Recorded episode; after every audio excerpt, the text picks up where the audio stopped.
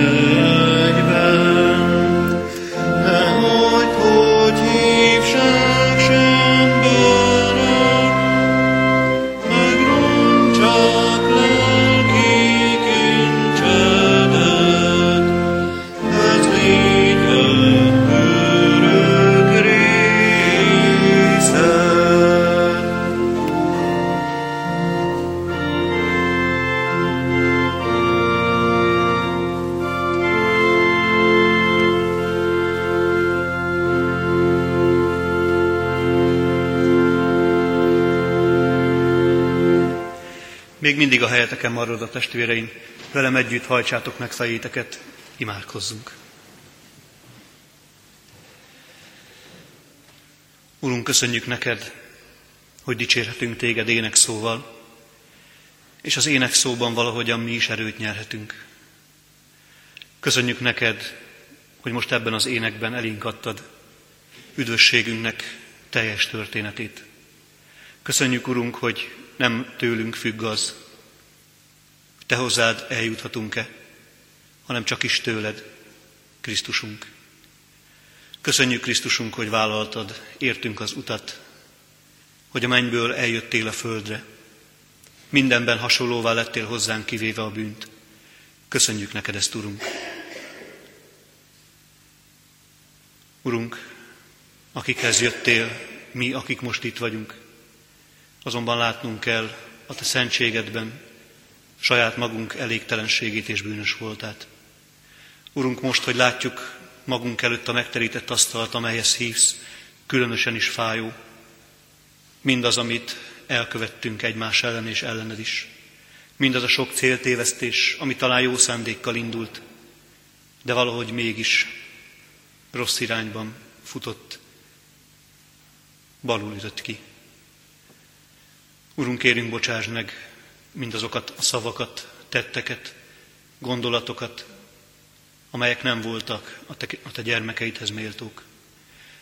Bocsáss meg, hogy nem tudtunk tökéletesen követni téged. De Urunk, bocsáss meg az elmulasztott lehetőségeket is, amikor nem kerestünk téged, amikor nem kerestük akaratodat, és ha tudtuk is akaratodat, nem cselekedtük azt meg. Urunk, bocsásd meg mulasztásainkat, egymás felé is, és a Te irányodban is. Kérünk, Urunk, Te, aki már előbb megbocsátottál, mint ahogy mi kérünk Téged, Tégy akaratod, szereteted és kegyelmed szerint.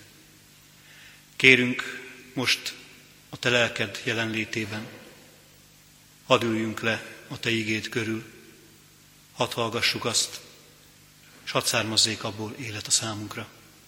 Szentlélek Isten, áradj kiránk, engedd értenünk téged. Amen.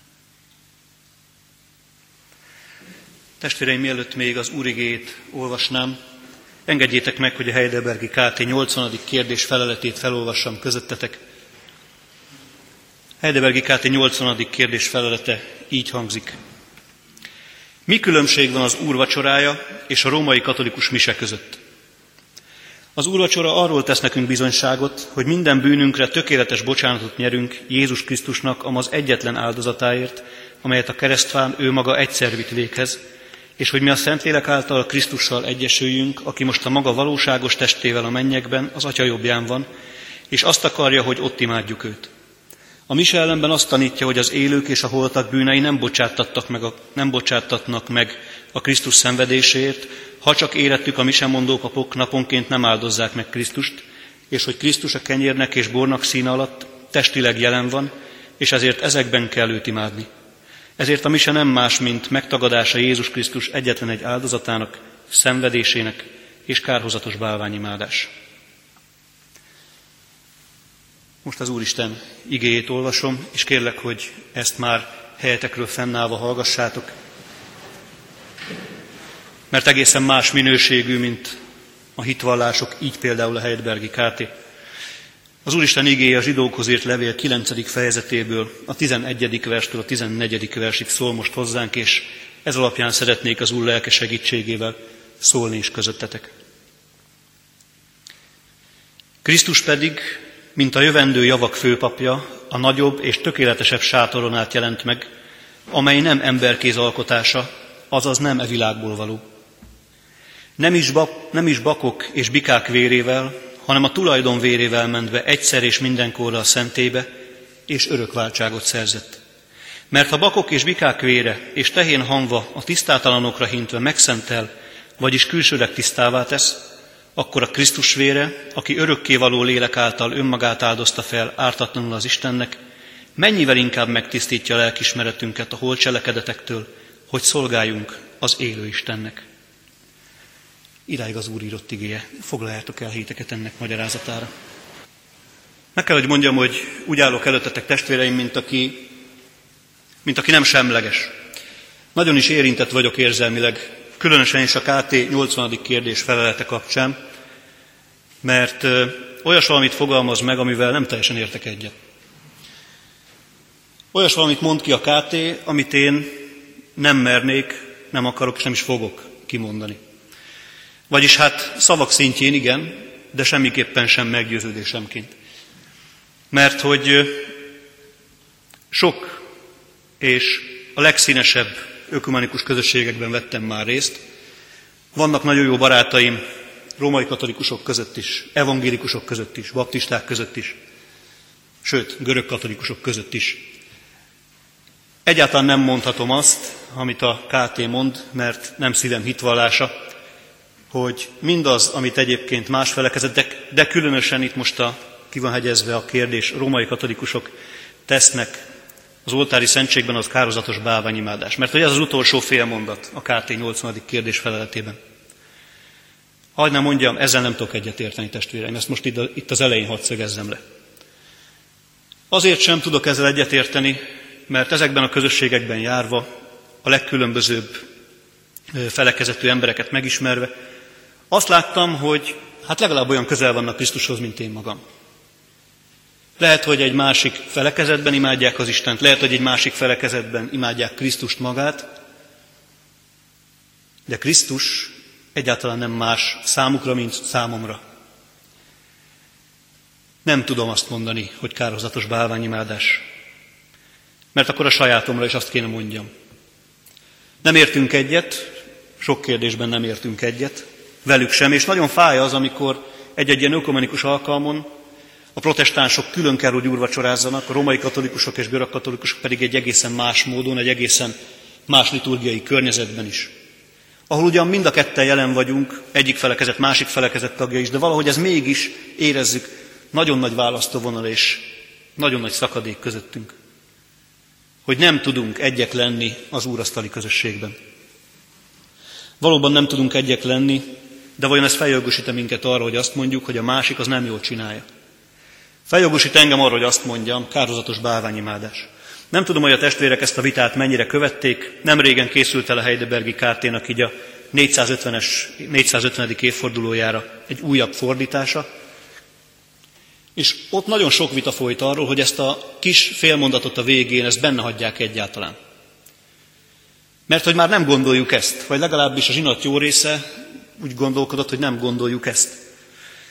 És aztán a végén mégis benne maradt, és változatlanul maradt tulajdonképpen.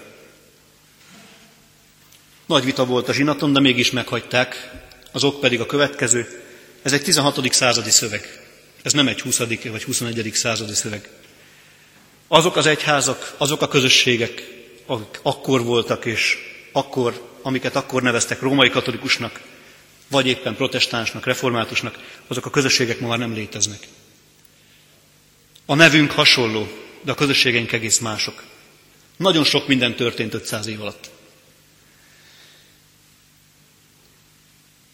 És mégis meghagyták, azt mondták, ez egy 16. századi irat, akkor ezt gondolták, fordítsuk ugyanígy, hiszen úgyis a fordításról volt szó. Erről még most majd lesz szó az ígérdetés alatt, körülbelül hogyan változtak ezek az álláspontok, erre most nem szeretnék kitérni. Mit gondolunk mi az úrvacsoráról, mit gondolnak római katolikus testvéreink az oltári szentségről. Erről majd még egy kicsit bővebben lesz szó később is. Inkább arra szeretnék fókuszálni most, ami tulajdonképpen e félmondattól eltekintve ennek a kárti kérdésnek is lényegi része, és ami itt a zsidókhoz is levél 9. fejezet 11. versétől kezdve is fő gondolatként és lényeges pontként megjelenik. Ez pedig az, hogy Krisztus áldozata egyetlenszerű. Egyszeri, örök. Elég, egyszer és mindenkorra a Krisztus áldozata. Ezt mondja tulajdonképpen a KT kérdés felett is, és aztán a zsidókhoz írt levél nekem a szakasza egyértelműen erről erősít rá. Krisztus áldozata elég, egyszer és mindenkorra. Nem kell azt ismételni, és az is igaz, hogy ez a bizonyos egyszeri és mindenkorra való áldozat, örök áldozat, erősít a benne való, a Krisztusban való megmaradásra is. Közhelyes kijelentés, hogy ezen a világon csak egyetlen állandóság van a változás. Minden más ezen kívül, ezen a kijelentésen kívül változik. Gondoljunk csak arra, egy nap hányszor mosunk kezet. Nem elég csak reggel megmosni, és akkor azt gondolom, hogy egész nap tiszta, sőt, egész életemre tiszta, hanem nagyon jól tudom, és nagyon jó bennem is van, megfogtam valamit, pláne sok valamit fogtam meg. Utána valahogy jön, hogy kezet kéne mosni, mert most már megint koszos. És nagyon jól tudom, hogy ez nagyjából minden nap így lesz. Kezet fogok mosni ötször, tízszer, kétszer, háromszor, kimennyiszer, többször egy nap. Aztán ott van a mosás. Nem elég egyszer kimosni a ruháinkat, és aztán örök életre tiszták maradnak, hanem ki milyen gyakorisággal újra és újra ki kell mosni. Aztán ott van a takarítás. Milyen jó lenne, ha egyszer kitakarítanám a házat, és úgy maradna, hosszú évekre. Hú, de jó volna. De nem így van. Újra és újra ki kell takarítani. Mindig és mindig eljön az a pillanat, amikor már rosszul érzem magam saját lakásomban. És újra és újra váltja egymást nappal és éjszaka. Újra és újra váltja egymást, bár egyre kevésbé látjuk ezt. Tavasz, nyár, ősz és tél. Újra és újra ismétlődnek a dolgok, és úgy tűnik, hogy semmi sem örök és állandó. Különösen az nem, amit én csinálok, nem örök és állandó, nem tudom a testvérek ezzel hogy vannak, de én ezt látom, hogy mindig valamit tenni kell, hogy menjen az élet. Mindig újra csomó mindent ismételni kell. Azt is lehetne mondani röviden szólva, hogy semmi sem tart örökké. Azt is lehetne mondani, hogy ezen a világon nincs olyan, hogy egyszer és mindenkorra. Sem cselekedetekkel kapcsolatban, lásd kézmosás, mosás, takarítás, főzés, sem kapcsolatokkal.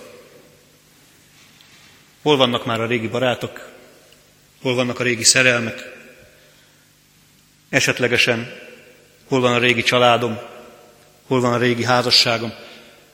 Ezek, egy, ezek már sokkal szomorúbbnak hangoznak, de mégis látjuk, hogy ezek is történnek, és ezek is vannak. És azt mondják, nincs olyan, hogy egyszer és mindenkorra. Még a legjobb szándékaink ellenére sincs olyan. Ebben egy, ezt egy kicsit oldja talán az, hogy vannak olyan hagyományaink, amik emberöltőket ölelnek át. Amik nem velünk kezdődtek, mi csak úgy belecsöppentünk ezekbe, és reménységünk az, hogy nem is velünk ér véget. De amikor azt látjuk, hogy egy-egy ilyen hagyomány, egy-egy szokás megszűnik, akkor még inkább fáj az, és még inkább elénk jön ez a sommás, közhelyes mondat. Nincs olyan ezen a világon, hogy egyszer és mindenkorra. Mert még nemzedékeket átívelő hagyományok is ki tudnak halni. És milyen fájdalmas, amikor az én időmben, az én életemben hal ki egy-egy ilyen hagyomány. Mert azt gondoltam, hogy örök, hogy ez mindig meg lesz. Mert azt gondoltam, hogy ezen a világon lehet valamibe vetni a hitemet, ez majd örök lesz, és ez majd megmarad, és ebbe érdemes kapaszkodni. És azt látom, hogy nem érdemes.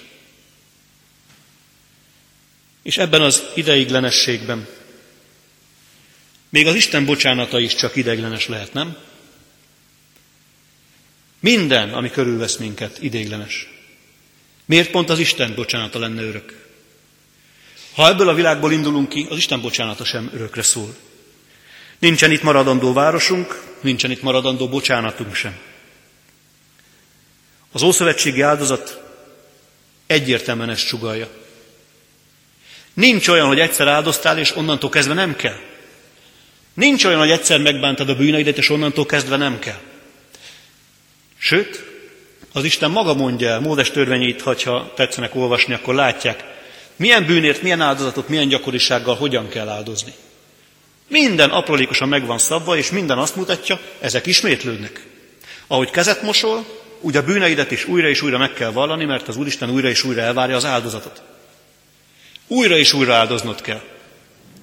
Újra és újra át kell éld azt, elbuktam, mélyen vagyok, de az Isten felemel. És ami még jobb, vagy még rosszabb pontosabban, hogy úgy érezheted, az Isten részéről is így működik ez. Hogy amikor elbuksz, az Isten is elvett téged, és amikor megbánod a bűneidet, és elviszed az áldozatot, akkor az Isten megbocsát, de csak akkor. Azt csugalja, az Isten bocsánata sem szól örökre. Az első bűnödik szól. Aztán utána jöhetsz egy újabb áldozattal. Ahogyan megmosakszol és tiszta leszel egy ideig, úgy van bűnbocsánatod is. Amint újra piszkos lettél, amint újra bűnös vagy, jöhetsz egy újabb áldozattal. És mintha ez jelenne meg sákramentumban is, az úrvacsorában is, nem? Isten bocsánatot ad az úrvacsorában ma, aztán majd egy hónap múlva, aztán majd novemberben is, aztán majd karácsonykor is.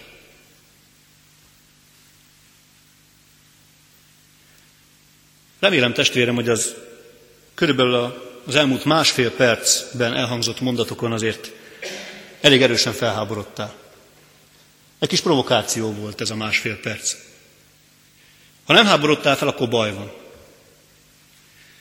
Mert akkor Krisztus áldozatában nincsen semmi örök. Akkor az ő áldozata is ideig való, ahogy a mi tisztaságunk is ideig való. Ha nem háborodunk fel azon, hogy az Isten, áld, hogy az Isten bocsánata ideig való, akkor nem értettük meg a Krisztus áldozatát. Akkor az üdvösséget egy darab kenyérhez és korty borhoz kötöttük csupán, amik szintén mulandóak. Mert az ige, az itt felolvasott ige azt mondja, Krisztus teljesen más, mint az ószövetségi áldozatok. Nem kecskebak, nem bika, nem valamilyen más állati áldozat. Egyáltalán nem. És még csak nem is ember áldozat, abban az értelemben, hogy mondjuk minket is feláldozhattak volna, és pont nem ért volna semmit. A Krisztus teljesen más. Más, mint mi. Hasonlít hozzánk, és mégis más, mint mi. Éppen ezért lehet áldozata és annak érvénye is teljesen más. Nem úgy van a dolog, hogy a Krisztus bocsánata, a Krisztusban hozott bűnbocsánat csak addig tart, amíg az úrvacsora vétel után elmész és az első bűnödet, az első védkeret el nem követed. Nem így van. Szoktuk volt mondani, az Isten kegyelmét hiába valóvá magatokban ne tegyétek. Ez az én oldalamról igaz, az Isten oldaláról nem igaz.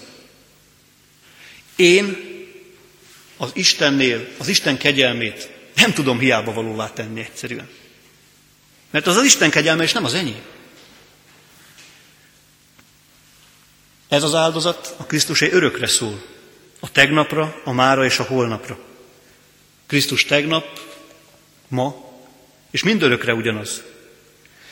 Nem a következő úrvacsoráig vagy megváltva. Nem a következő bűnödig vagy megváltva, hanem végleg és örökre.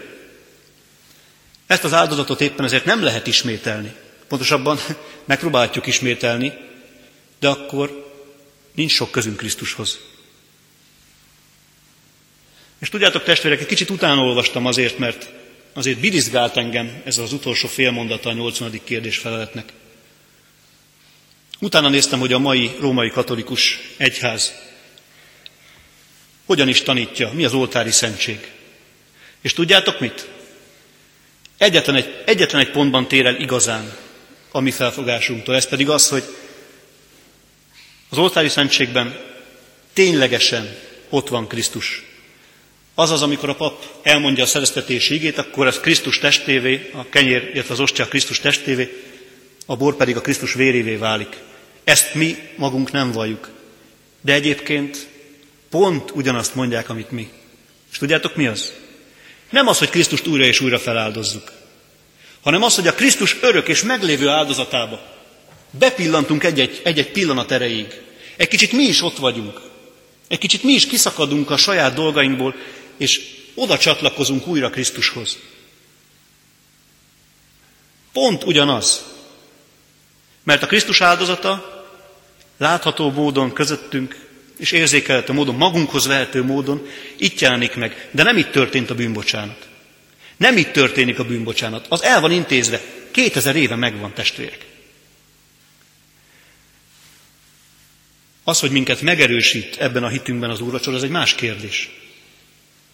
Krisztus azért adta az úrvacsorát, hogy megerősítsen minket annak igazságában és annak valóságában, amit ő már réges-rég elvégzett. és ami ma, tegnap és mindörökké igaz marad, és érvényes marad. Nem is olyan más ez a két felfogás. Csupán a Krisztus jelenlétének hogyanjában különbözik. Ezért merem nyugodtan mondani, hogy a KT egy 16. századi római katolikus egyházzal vitatkozik. Éppen ezért azt gondolom, hogy ezt a félmondatot, illetve a KT kérdés feletnek a második felét nyugodtan átfogalmazhatnánk, ha nem lenne történelmirat. Szóval nem is olyan nagy a különbség, mert a Krisztus áldozata itt is, ott is egyszeri, örök, tökéletes és megváltoztathatatlan. Külön ajándék, hogy a Krisztus engedi, hogy az ő áldozatára újra és újra emlékezzünk, hogy az ő áldozatának valóságát újra és újra átéljük, sőt a vele való kapcsolatot valami különleges módon az úrvacsorában újra és újra átéljük. De testvérem, a bocsánat már most is a tiéd. Számunkra kellenek ilyen alkalmak. Kellenek megállók, hogy újra és újra emlékeztessen minket az Isten. Kell az úrvacsolai liturgia. Kell, hogy majd Márton barátom, testvérem, elmondja közöttünk, megbocsáttattak neked a te bűneid. Kellenek ezek a megállások, de sose felett testvérem, az Isten, az Istennél sosem szűnt meg a bocsánat. És aztán ez az örök kegyelem, azt gondolom, hogy kötelez is, ahogyan itt az ige is mondja. Akkor a Krisztus vére, aki örökkévaló lélek által önmagát áldozta fel ártatlanul az Istennek, mennyivel inkább megtisztítja a lelkiismeretünket a holt cselekedetektől, hogy szolgáljunk az élő Istennek. Az örök kegyelem kötelezés a neki való életre, a megszentelt cselekedetekre, hogy elhagyjuk a holt cselekedeteket. És tudjátok mit? Készé és alkalmassá tesz azok cselekvésére. Hogy is szoktuk volt mondani hagyományos kérdésünkben, urvacsorai kérdésünkben? A megszentelt életnek jele és pecsétje maga az úrvacsorai közösség. A megszentelt életi. Következik valami belőle. A Krisztus áldozatából és bocsánatából következik a megszentelt élet. Ha a kegyelem állandó és folyamatos, sőt örök, akkor a jóra való szabadságom is az. Aki itt volt a héten, különösen tegnap este evangelizáción, az hallhatta Fodorni Ablonci Margitot, hogy pontosan erről a szabadságról beszélt a tegnapi, tegnap este. A jóra való szabadságom is örök, ha egyszer a Krisztus bocsánata az enyém. Nem kell, hogy letörjön az elhibázott cselekedetem, mert a hozzám való szeretet és kegyelem állandó az Istennél. Micsoda lehetőség ez? Állandóság az állandó változásban. Végre találtunk valami örököt. Én is lehetek állandóan Isten dicsőségére, szabadon, szabad akaratomból. Mert azt ígéri, hogy megtisztít a halott cselekedetektől. Mert azt ígéri, hogy megtisztít. Nem én tisztítom magam. Krisztus teszi ezt. Krisztus áldozata az, ami felszabadít és megtisztít. Az erre való emlékezés, az ebben való megfürdés, ennek valósága. Szóval testvérem, amikor majd most idejössz az úrasztalához, azt tedd örömmel. Tedd nyugodtan örömmel. Bűneid nem kell, hogy terheljenek. Már imádkoztunk értük, emlékeztek, nemrég volt egy imádság az Isten tisztelet során. Isten oldalán pedig eddig is tiéd volt a bocsánat. Nem kell, hogy aggódj. Leginkább azt tudnám hasonlítani urvacsorás alkalmainkat, mint amikor napközben egyszer-egyszer az órára nézünk. Tudjuk, hogy telik az idő, addig is tudtuk, hogy telik az idő. De időnként oda pillantunk, hogy biztosak legyünk benne, mennyi is az idő. Tudjuk, hogy Krisztus megbocsátott. De időnként megállunk, és az ő parancsára magunkhoz vesszük az ő ajándékát, az ő testét és vérét a Szentlélek által. Időnként ránézünk az Isten bocsánatára, még mindig megvan, még mindig megvan, és még mindig megvan. Engedd, hogy Krisztus részesévé tegyen örök, egyszeri és végérvényes áldozatának. Éppen ezért, testvérem, méltatlan voltod, vagy hogyha úgy gondolod, hogy méltatlan vagy, ne akadályozzon abban, hogy az örök és végérvényes áldozat valóságában te is részesedj. Amen. Imádkozzunk. Mennyei atyánk, szerető Istenünk, Te, aki jóságos, irgalmas, nagy lelkű és végtelenül nagy szívű Isten vagy, hálát adunk neked azért, hogy amilyen valóságosan szánkba vehettük a kenyeret, és kezünkbe foghattuk a poharat, olyan valóságos a Te bűnbocsánatod és a Te szereteted irántunk.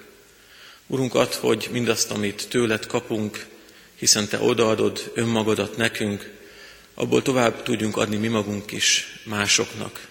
Te önmagadat adtad értünk, és mi befogadtunk téged, mi is szeretnénk magunkat neked adni, úgy, hogy másoknak adjunk életünket szolgálatra. Urunk, taníts minket a megbocsátás, a szeretet, a türelem, a szelítség, a hálaadás útján járni, Krisztust követve a hétköznapokban. Itt imádkozunk mindazokért, Urunk, akik terhet hordoznak, akiknek valami miatt megterhelt a lelke, a gondolkodásmódja, az élete, nehéz életkörülmények között él, valamilyen krízis terheli meg őt. Áld meg a beteg, áld meg a gyászoló, áld meg a bármilyen problémával küzdő testvéreket. Megköszönjük, Urunk, hogy jóságot, szeretetet kísér minket életünk napján, adj nekünk nyitott szívet, hogy mindezt észrevegyük.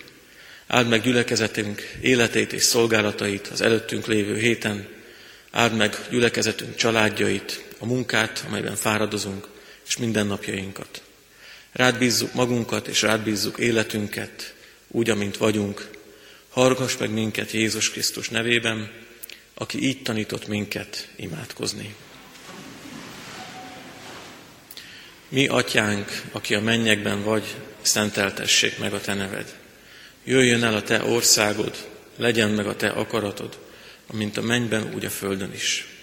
Mindennapi kenyerünket add meg nekünk ma, és bocsásd meg a mi védkeinket, miképpen mi is megbocsátunk az ellenünk védkezőknek. És ne vidd minket kísértésbe, de szabadíts meg a gonosztól, mert tiéd az ország, a hatalom és a dicsőség, mind örökké. Amen. A mi Úrunk Jézus Krisztus kegyelme, Istenünk, Atyánk szeretete és a Szentlélek közössége maradjon minnyájunkkal. Amen.